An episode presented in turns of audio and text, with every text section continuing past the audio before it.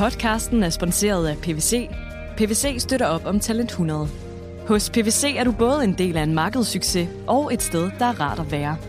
Det er i samspillet mellem de to, at tilliden opstår, karrieren udvikler sig, og vi sammen skaber løsninger for erhvervslivet og for samfundet.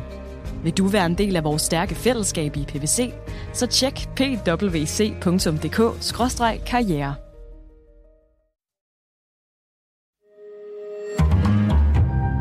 Berlingske. TV2-dokumentaren Den bitre smag af Michelin fortæller en række kokke og tjenere om barske arbejdsvilkår på danske toprestauranter som Noma, Geranium og Kin Kin. Yeah, we put on a fake smile and pretend that everything's okay, but the reality is that on the inside we're all miserable. We haven't eaten well, we, we're tired, we're overworked.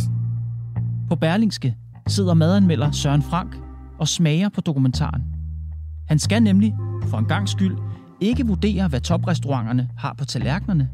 Han skal i stedet forholde sig til, at de lækre mundfulde serveres på et leje af grov udnyttelse af ulønnet arbejdskraft. Men, skriver Søren Frank, sådan er vilkårene nok bare, hvis Danmark fortsat skal være med i gastronomiens Champions League. Han stiller det op som et spørgsmål. Er vi klar til et København uden fine dining? Men jeg tænker, er det rigtige spørgsmål ikke? Er vi klar til fortsat at acceptere et København uden ordentlige arbejdsvilkår? Søren Frank er min gæst i dag. Velkommen i Pilstred.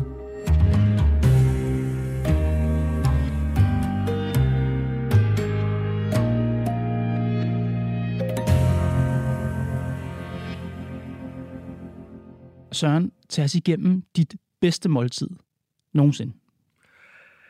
Jamen, det måltid, der har gjort størst indtryk på mig, sådan vil jeg hellere sige det, øh, det var nok første gang, jeg var på El Bulli i 1999. Det, det, det ændrede på en eller anden måde øh, alting. Det var første gang, at jeg kom til at grine, mens jeg sad og spiste. Altså, det var, det var første gang, at alle rammer blev ligesom brudt. Øh, tomatretterne var ikke røde, de var hvide. Kartoffelmosen var blevet en, en gelé. Øh, nogle af retterne indtog man af glas. Der var én kok per gæst på den her øh, restaurant, ikke? Og de virkede faktisk alle som om, at de var kommet til The Promised Land, at de var udvalgte til at være her og arbejde på det, der dengang var verdens i den grad førende restaurant. Hvad fik dig til at grine? Jamen, det var blandt andet en ret, som øh, hvis du kunne forestille dig ligesom nogle ravioli, sådan nogle bolde, nogle kugler af blæksprutte. Og altså, når man så ligesom tykket i det der, ikke, så var der inde i en, en form for suppe eller sådan noget, der, der ligesom sprøjtede op i ganen på mig. Og så tænkte jeg, nå, ja, sådan er det jo at være, hvad kan jeg sige, den modtagende part, i, når man har oral sex med en mand. Og det fik dig simpelthen til at grine? Altså højlydt på restauranten? Ja, ej, det ved jeg. Jeg, jeg skal ikke... Det er, jo, det er jo 25 år siden, ikke? Altså, så jeg kan ikke huske, om jeg grinte højt eller ikke, eller, eller hvad jeg gjorde. Det, der var med den oplevelse, det var, at den mand fra Rana Adria der, han tog og nedbrød især alt, hvad der ligesom var, var det franske gourmet øh, Michelin-køkken. Han, han, han opfandt med et nyt sprog, en, en, en ny form, og derfor er det det måltid, som for, forløb i mit liv har været mest øh, banebrydende og skældsættende. Forestil dig så, at kokken, der har tilberedt hovedretten, mm. eller den her ravioli, som, øh, som får dig til at grine, at han har fået dumme slag og er blevet råbt ind i hovedet hele dagen igennem. Hvordan smager maden så? Det ved jeg ikke. Altså, fordi det har jeg jo ikke set i det tilfælde. Men du forstår godt, hvorfor jeg spørger, ikke? Jo, det gør jeg. Men jeg synes, det, det er et hypotetisk spørgsmål. Okay, så lad os øh, tale om noget, der ikke er hypotetisk. Alle de fine danske restauranter, som du besøger for Berlingske og anmelder, hvad er dit indtryk af deres arbejdsmiljø? Jamen, det er, at man arbejder rigtig meget, men det har jo øvrigt ikke noget med mit madanmelderi at gøre. Altså, det vil jeg godt lige understrege, så jeg kan godt se, hvor du er hen. Men der vil jeg bare sige, øh, når jeg anmelder en restaurant, så anmelder jeg jo værket, og ikke øh, arbejdsforholdene. Du kan tage det i, i litteraturanmelderi. Øh? Mm-hmm. Altså, der forholder man sig til værket. Man, man forholder sig ligesom ikke til, hvordan er den her forfatters økonomi. Øh, han sidder måske og skriver 80 timer om ugen, øh, lever og går for lyd og koldt vand, bliver behandlet dårligt af forlaget, ikke? Mm-hmm. Øh, eller man kunne tage endnu et step, hvordan er forholdene på forlagsgangen? Altså bliver, bliver redaktørerne behandlet ordentligt, bliver de belønnet ordentligt? Og hvad med trykkeriet, som ligger et sted ude i Indien? Er der børnearbejdere, der går til hånden der og sådan noget? Ikke? Så, så, så i mit madanmelderi, der indgår arbejdsmarkedsforhold. Ikke? Det, det, er en, det er en anden sag, jeg forholder mig til værket, det jeg, det jeg får på tallerken. Altså hvis der står kokke og slår løs på tjener foran mine øjne, og det ødelægger min oplevelse, så er det klart, så er det en del af det. Ikke? Men jeg kan ikke, jeg kan ikke gå ind, jeg går heller ikke mm. ind og kigger i deres årsregnskab, for eksempel. Så så længe det foregår bag svingdøren ude i køkkenet, så er det ikke relevant for din anmeldelse? Jamen, det er slet ikke relevant for min anmeldelse. Men jeg forestiller mig, at du kender branchen godt alligevel. Har du et indtryk af, hvordan arbejdsmiljøet er på de her meget fine restauranter? Det der med det indtryk, det er, at man, man arbejder ret mange timer. Ikke? Og præcis hvor mange ved jeg ikke, men, men på det, man kalder fine dining, og hvis du, hvis du er oppe i en 1-2-3 Michelin-stjerner, så er det mit indtryk, at det kan godt være en 60 timer. I visse tilfælde har jeg hørt om. Jeg, jeg ved det, altså jeg er jo ikke ligesom til stede. Jeg, mm. jeg ved, jeg har det kun på anden hånd. I hvert fald, så er der nok ikke nogen tvivl om, at det der med lange vagter, normalen, og det har simpelthen noget at gøre med, med arbejdsflowet, at det er svært at afbryde sådan en vagt. Altså det er simpelthen, at det, det skal være det samme hold, som, som ligesom forbereder maden og kører service, øh, kan man sige. Ikke? Øh, det, er jo, det er jo også en af de grunde til, at, at rigtig mange kokke siger, jamen det, det er ikke for dem det der. Mm-hmm. De vil godt have et familieliv, og derfor så tager de noget andet arbejde. Men, men det, der måske især har slået mig, det er nok, at for eksempel i Frankrig, der har det været virkelig hårdt, og er virkelig hårdt, og måske især har været altså rigtig hårdt med, hvad kan du sige, vold. Altså det, ikke, det kunne godt ske, at der ryger en stegepande gennem lokalet. Øhm, Jakob Milke, som har en restaurant ude på Frederiksberg, han fortalte, at da han skulle flytte fra en bistro i, i, i Paris og til den træstjernede Pierre Garnier, så sagde hans køkkenchef på bistroen, altså sådan ligesom sidste dag, før han skulle flytte, jamen, hvad vil du så gøre, når din køkkenchef, det der hos Garnier, slår dig første gang? Mm-hmm.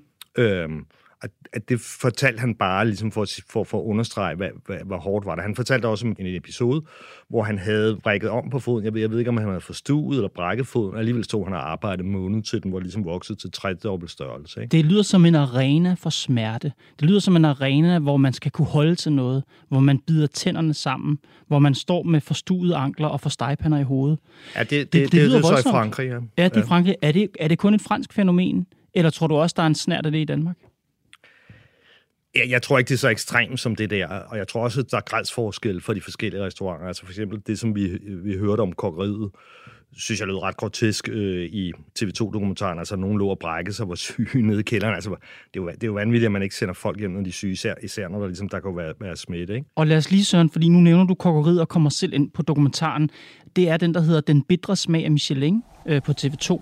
TV2 skriver selv om dokumentaren. Vi går bag om Michelin-stjernerne og undersøger arbejdsforholdene for de ansatte på nogle af landets fineste restauranter. En lang række vidnesbyrd og skjult kamera afslører systematisk overarbejde og udnyttelse af udenlandske arbejdere. Jeg var træt af at møde klokken 9, og så gå hjem klokken hvad? To-tre stykker om natten. Og så skal man på arbejde klokken 9 igen. Jeg mødte klokken 1. Så sagde din vagtplan, du havde fri klokken 12. Du havde aldrig fri klokken 12 hvis ikke gæsterne var gået kl. 12, så gik du heller ikke. Så det var jo sådan noget pusglas til klokken to. Hvis du er heldig, så går du hjem klokken halv tre. Hvad synes du om det indblik, dokumentaren giver? Jeg synes, at det... Øh, for det første, så er der... Altså 9 ud af 10 af de, kan du sige, cases, der, der er, har været fremme for. Øh, og nogle af dem er jo mere end 10 år gamle. Så det er det første, jeg ligesom noterer mig, det er også, altså hvis ikke man kan, for eksempel på Geranium, kan finde noget, der er nyere end 11 år gammelt, mm-hmm. så, så synes jeg, det mister en stor del af værdien, fordi uh, Geranium kan godt, og det vil jeg tro, at de har flyttet sig en hel del på 10 år. Jeg ved for eksempel, at Noma har gjort det. Lad os lige tage og, og der, det. Der er det bare det, når du ja. siger det, den, hvordan vurderer jeg den, eller hele den dokumentar, jamen, jeg synes jo desværre, altså, det, det er jo underholdning, det er jo tv, og det er underholdning, og man, man tager nogle ting, som er meget gamle. Mm-hmm. Øh, man siger, hvad relevans har det i dag, som Ja. set, hvis det er nogle helt andre arbejdsforhold? Så din ja. kritik er basically, at TV2 ikke dokumenterer, hvordan arbejdsvilkårene er i dag i den, på de fine restauranter. De, de tager, siger du, en god historie med gamle eksempler og, og koger noget et- sammen til noget stykke hen ad vejen, underholdning, som ikke dokumenterer og det. blandet med nyere eksempler, men, men de, de tager jo selvfølgelig, og det, ved, det, det er jo for mig bagsiden af medaljen i journalistik, Mhm. mm-hmm. at vi går efter sensationen, øh, mm. frem for at give et, et, hvad kan sige, et afbalanceret billede af, hvordan, Ja, ja, hvordan det virkelige liv er. Altså man Godt. snakker jo for eksempel ikke med nogen, som synes, det er fedt. Nej. Jeg ved, der er kokker og tjenere, som har arbejdet på Nomagarden for dag et. Det kunne måske være interessant at høre nogen, og så sige, okay, hvordan kan det være, at du har kunne holde ud Mhm. mm-hmm. i 20 år og arbejde på sådan en restaurant, mm-hmm. hvor der foregår det og det og det. Altså, så, så, så derfor får man jo ikke, ikke, ikke hele virkeligheden. Man, man, man, får, man, får, man får det der horror, altså man får mareridtet, man får alt det værste. Jeg står ikke og siger, at, at, at det er løgn, det her. Øh, men det, det synes jeg bare, at folk skal vide derude i, i stuerne. Altså, fordi det, der ligesom sker, når folk sidder og ser det, så bliver de jo mægtig vrede, og så siger de, det, det er forfærdeligt, og så får folk et billede, fordi de ikke er journalister, så de ved ikke, hvordan man har redigeret sig frem af timer og timer og timer og timers interviews og, og, og, og film, Ja. til at vise det, det grælest mulige billede. Ikke? Der er et meget, meget præcis hierarki. og jeg var allernederst. Du skal altid bare svare ja tak, og ikke øh, begynde at diskutere. Man bevæger sig i, i frygt. Man er bange for, at det går galt. Hvis man brokker sig på noget tidspunkt, så bliver man set ned på. Så er den svage i køkkenet, som ham, der ikke kan tåle noget. Og, og hvis man er den svage i køkkenet, jamen, så har man det også sværest.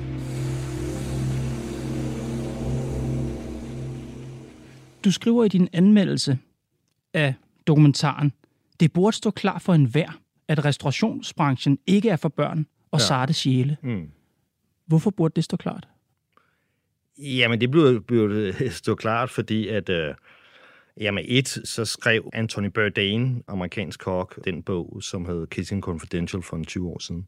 Og han er jo siden blevet en, en stor international øh, tv-rockstjerne, ikke? Øh, og så, altså, jeg vil sige, Gordon Ramsay endnu mere. Altså, Gordon Ramsay har jo ligesom været på samtlige øh, tv-kanaler herhjemme, øh, hvor, hvor der har været ren underholdning af han, hvordan han ligesom ydmyger folk. Fuck off! Yes, chef.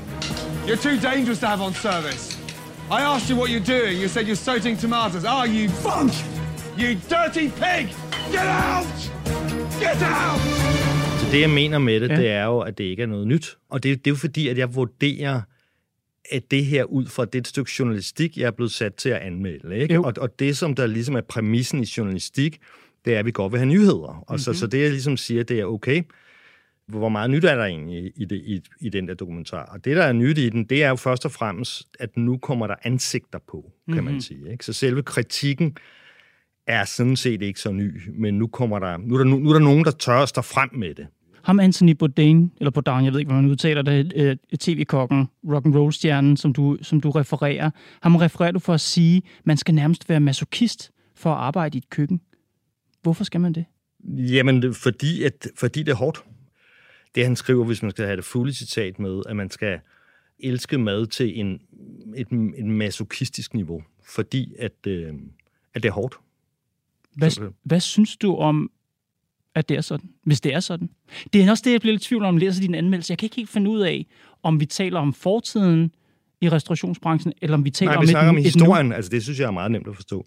Altså, det jeg siger, jeg, det jeg skriver, det er, at, at det der, det er jo 20 år siden. Det er 20 år siden, øh, endda endnu mere, at øh, Gordon Ramsay Boiling Point var fremme. Det er 20 år siden, og lidt mere, at, at hans bog kom og, og var stor øh, opmærksomhed. nu. Ja. Men det er først nu, der, der ligesom bliver gjort noget ved det. Det er lidt det, der er min, det er lidt det, der er min pointe. Mm-hmm. Det er, at historisk set har det, har det været, for dem, der ville det, har der ikke været lagt skjul på, at det er en, det er en benhård branche. Men det er først nu, at, hvad kan man sige, at der er nogle af kokkene, der begynder at, at sige fra. Altså, jeg har, jeg har to pointer, det er den ene. Det er, Mhm. at der er kommet nogle nye generationer til, Mhm.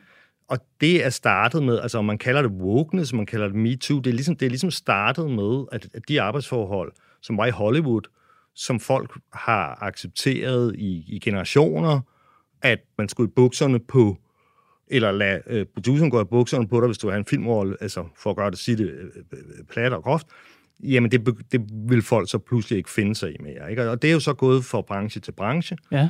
Og nu har det så, altså i her i nu halvandet år, to år, været den københavnske eller danske øh, gastrobranches tur. Ikke? Det er det, jeg mener. Altså, det, det er nogle ting, som man, man, de fleste mennesker har vidst var der, men nu er der så nogen, der, der stiller sig frem og siger, det er for meget, det, vi, vi siger fra. Og du bruger ordet woke, det gør du også i din anmeldelse. Altså, Ja. folk mener jo alt muligt forskelligt med woke, men når du siger woke, er det så fokuset på at få bedre arbejdsvilkår i restaurationsbranchen? Er det fokus woke? Nej, det, nej når, når jeg siger woke, altså det, det, det, det, det er mere en generation, det er, det er en bølge af højere selvbevidsthed, kan- man kalde det. Ikke? Altså startende med, med MeToo.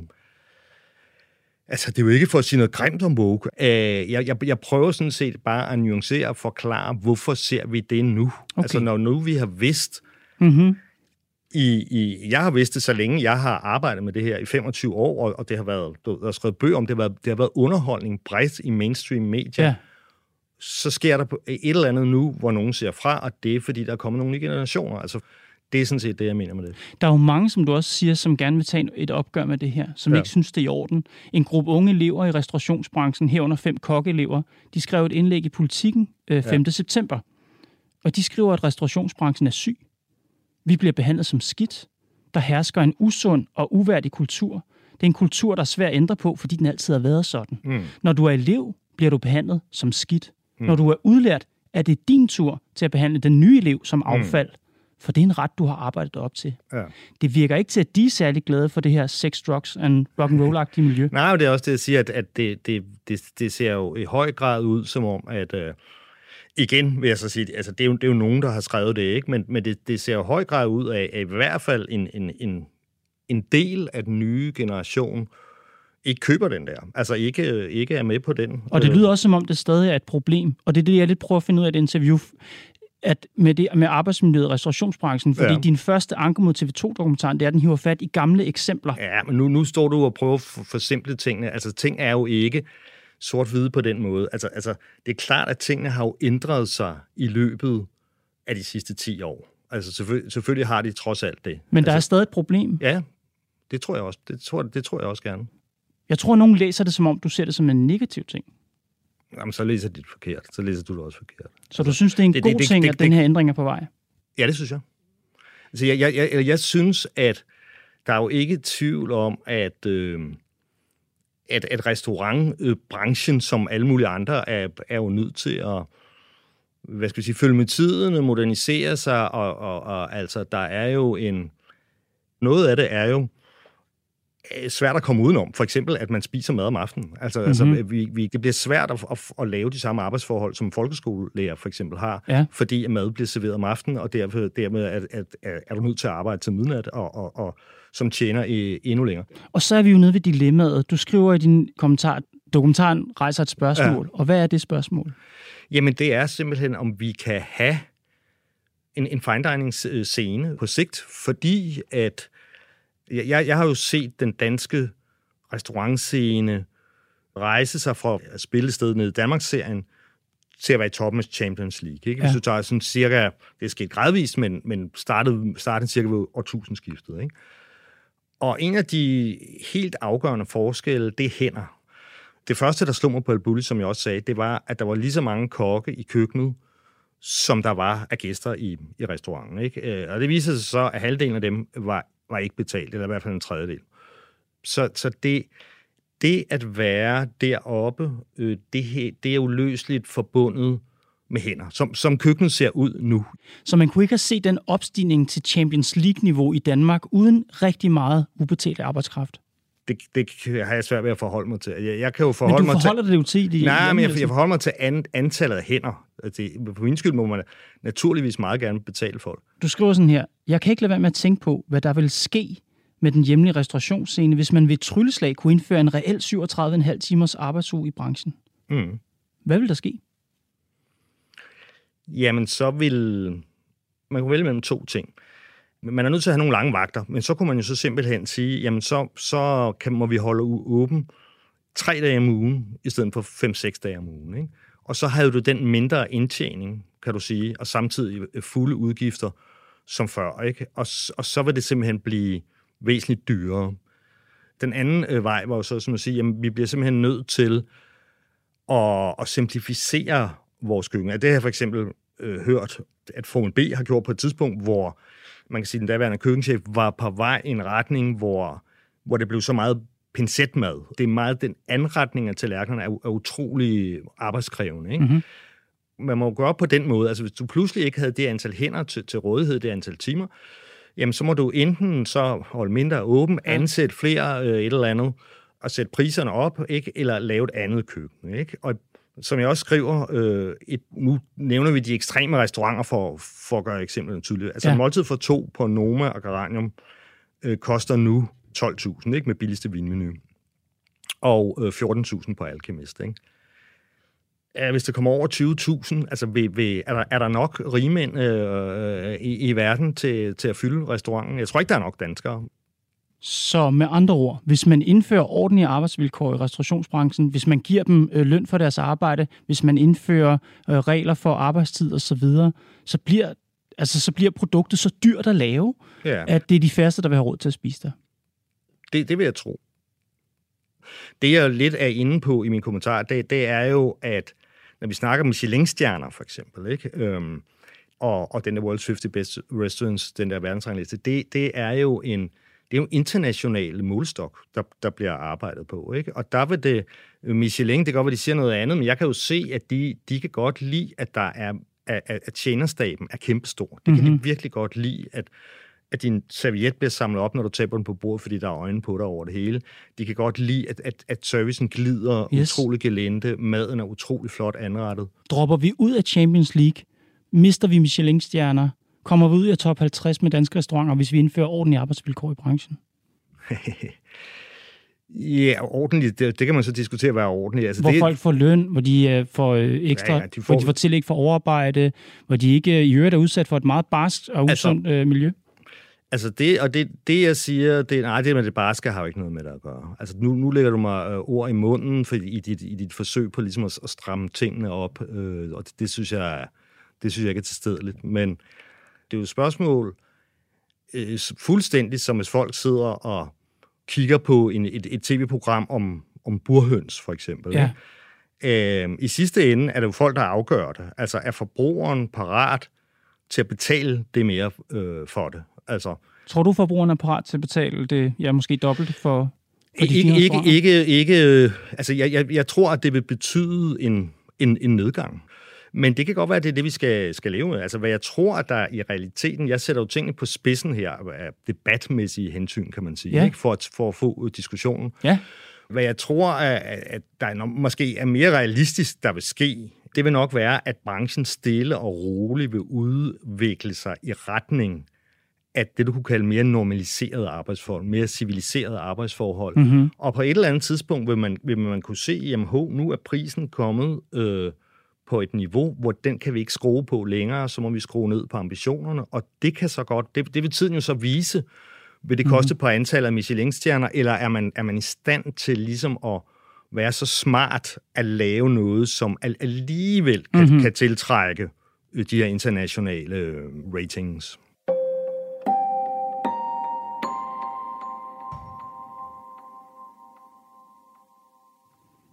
Vi startede interviewet med din middag der på El Bulli ja. for 20-25 år siden, som jo simpelthen, du ved, det var jo øh, en kæmpe erkendelse for dig. Det ja. ændrede rammerne for madlavning. Du ja. grinte, du græd, du var rørt og så videre.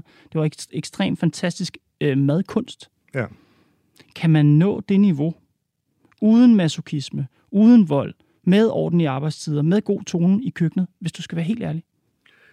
Det, det, det ved jeg ikke. Altså, jeg får lyst til at sige, fordi, fordi det med El Bulli, der kan jeg huske, at han sagde, han sagde øh, til mig, for jeg interviewede ham mange gange for Renat han sagde, at hvis vi skulle tage den pris, som det egentlig skulle koste det her, så ville det kun være multimilliardærer, der kunne sidde. Så det han gjorde, det var at prostituere sig ved siden af med at lave alle mulige reklamer og alt muligt andet. Så det var, det var, det, det var ligesom hans øh, utopi, som han kørte x antal år, og så er, er det jo lukket det sidenhen. Ikke? Så måske er det en utopi, og de folk, der arbejder på El Bulli, jamen de er alle sammen, det har blandt andet været René Redzepi. Øh, det har været, det er mange af verdens førende kokke i dag har, har været der.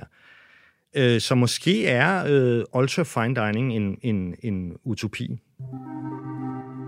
Vil du være ked af det, hvis fine dining bliver fortid? Ja, det, det, det vil jeg nok. Ellers, men jeg må da også indrømme, at det begynder jo, altså prisen på det er ved at være på et niveau, hvor jeg som privatperson simpelthen ikke øh, kan have råd til det. Og, og så kan man så også sige, det er da fedt, at det ypperste eksisterer, men, men, men det bliver mere og mere en utopi, som så kan poppe op en overræk, hvis sådan en som Lars Seier vil, vil finansiere det, jo, som, som vi ser på, på Alkemist. Vi får se, Søren. Søren Frank, tusind tak, fordi du kom, Ja, Pilestræd. det var så lidt. Det var Pilestræde for i dag. Afsnittet var lavet af Mads Klint, Josefine Maria Hansen og mig, Kors Vejstrup. Vi er tilbage i morgen.